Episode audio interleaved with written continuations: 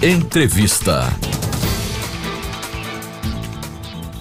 Os cursos oferecidos pelo Centro de Educação Superior à Distância da Universidade Federal de Sergipe, CESAD, receberam nota máxima na avaliação de recredenciamento do INEP, o Instituto Nacional de Estudos e Pesquisas Educacionais Anísio Teixeira. E é justamente sobre o resultado dessa avaliação que a gente conversa a partir de agora aqui na Rádio UFIS FM com o professor Antônio Ponciano, coordenador da Universidade Aberta do Brasil aqui na UFIS e diretor do CESAD. Satisfação em recebê-lo em nosso estúdio, professor. Eu gostaria de saber inicialmente inicialmente o que representa o resultado dessa avaliação. Boa tarde.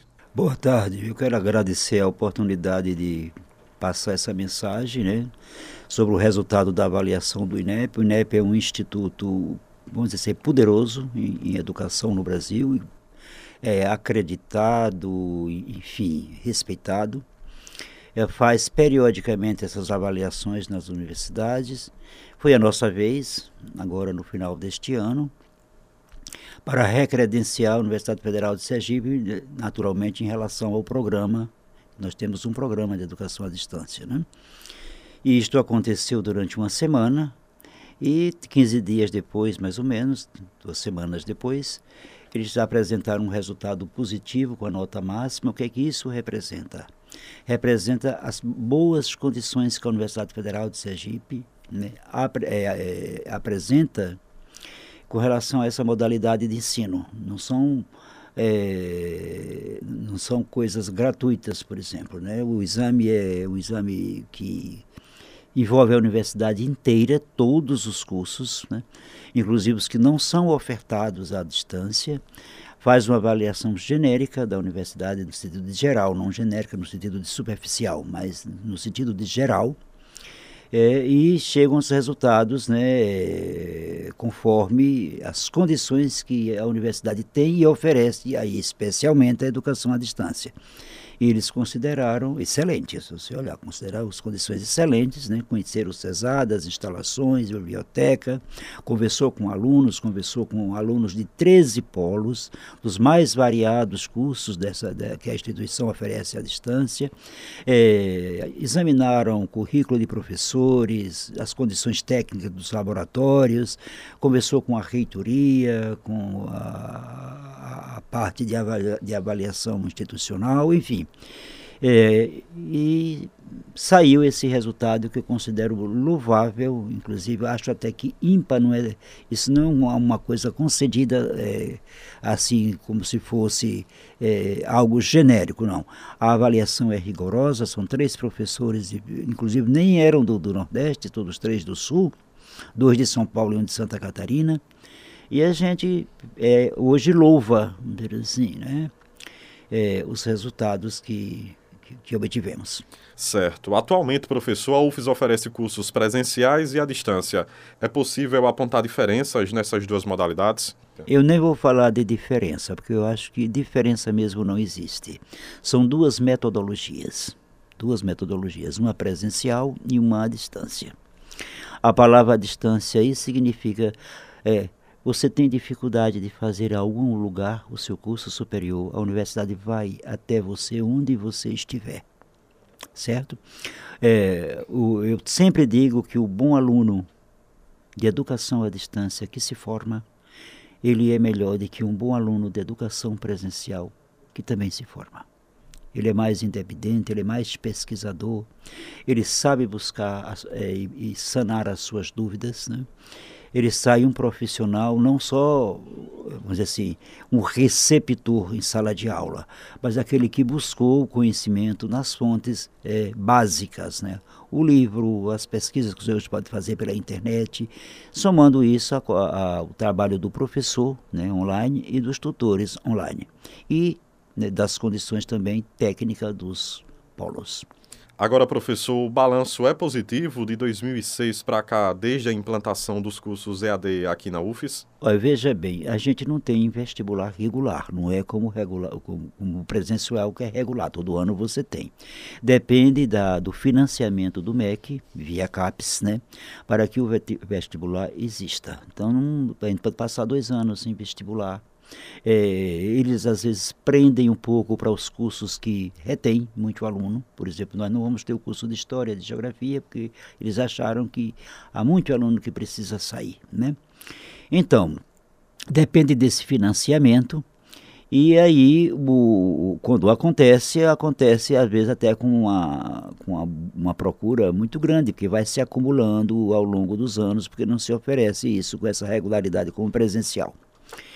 Enfim, é, o, o, o, nós estamos agora oferecendo 1.650 vagas, né, é, centrado sobretudo em licenciaturas né, com, e um bacharelado, que é o curso de Biblioteconomia é, que é a primeira vez que a gente está é, ofertando, e as licenciaturas da área de Química, da área de CCT, Química, Física, e Matemática, da, da área de, de, de, Ciências da Saúde, o curso de Biologia, as línguas, né, todas as línguas, enfim, Filosofia. Enfim, nós estamos com uma oferta significativa. Agora, você me fez uma pergunta sobre a gente tem em torno de 3 mil alunos ainda é, caminhando no, no, currículo, né?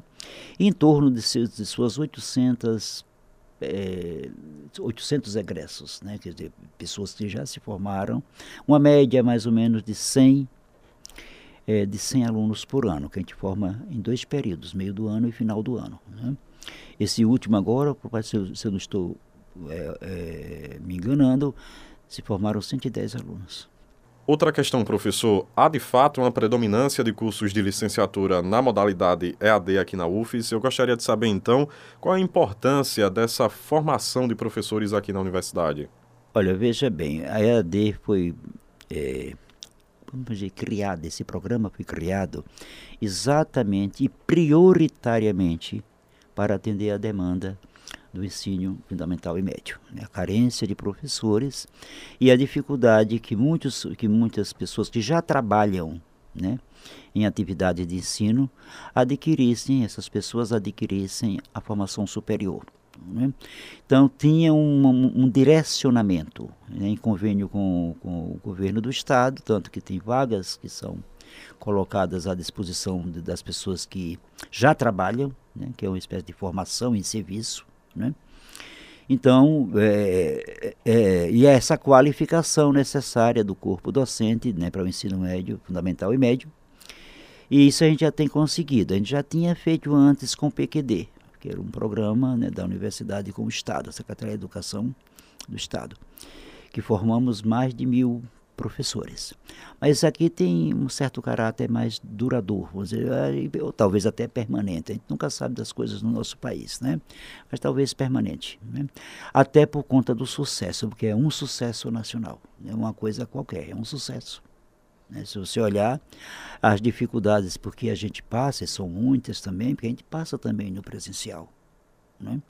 E a, a, a, as diferenças, vamos dizer assim, né, em permanência ou evasão não são tão distantes assim de um curso para outro, são bem próximas. Se você olhar que, educa, que o ensino é, presencial existe desde que existe ensino no mundo, né? Na, pelo menos na cultura ocidental. Enquanto que a gente tem quase que marcado muito recentemente né, o ensino à distância.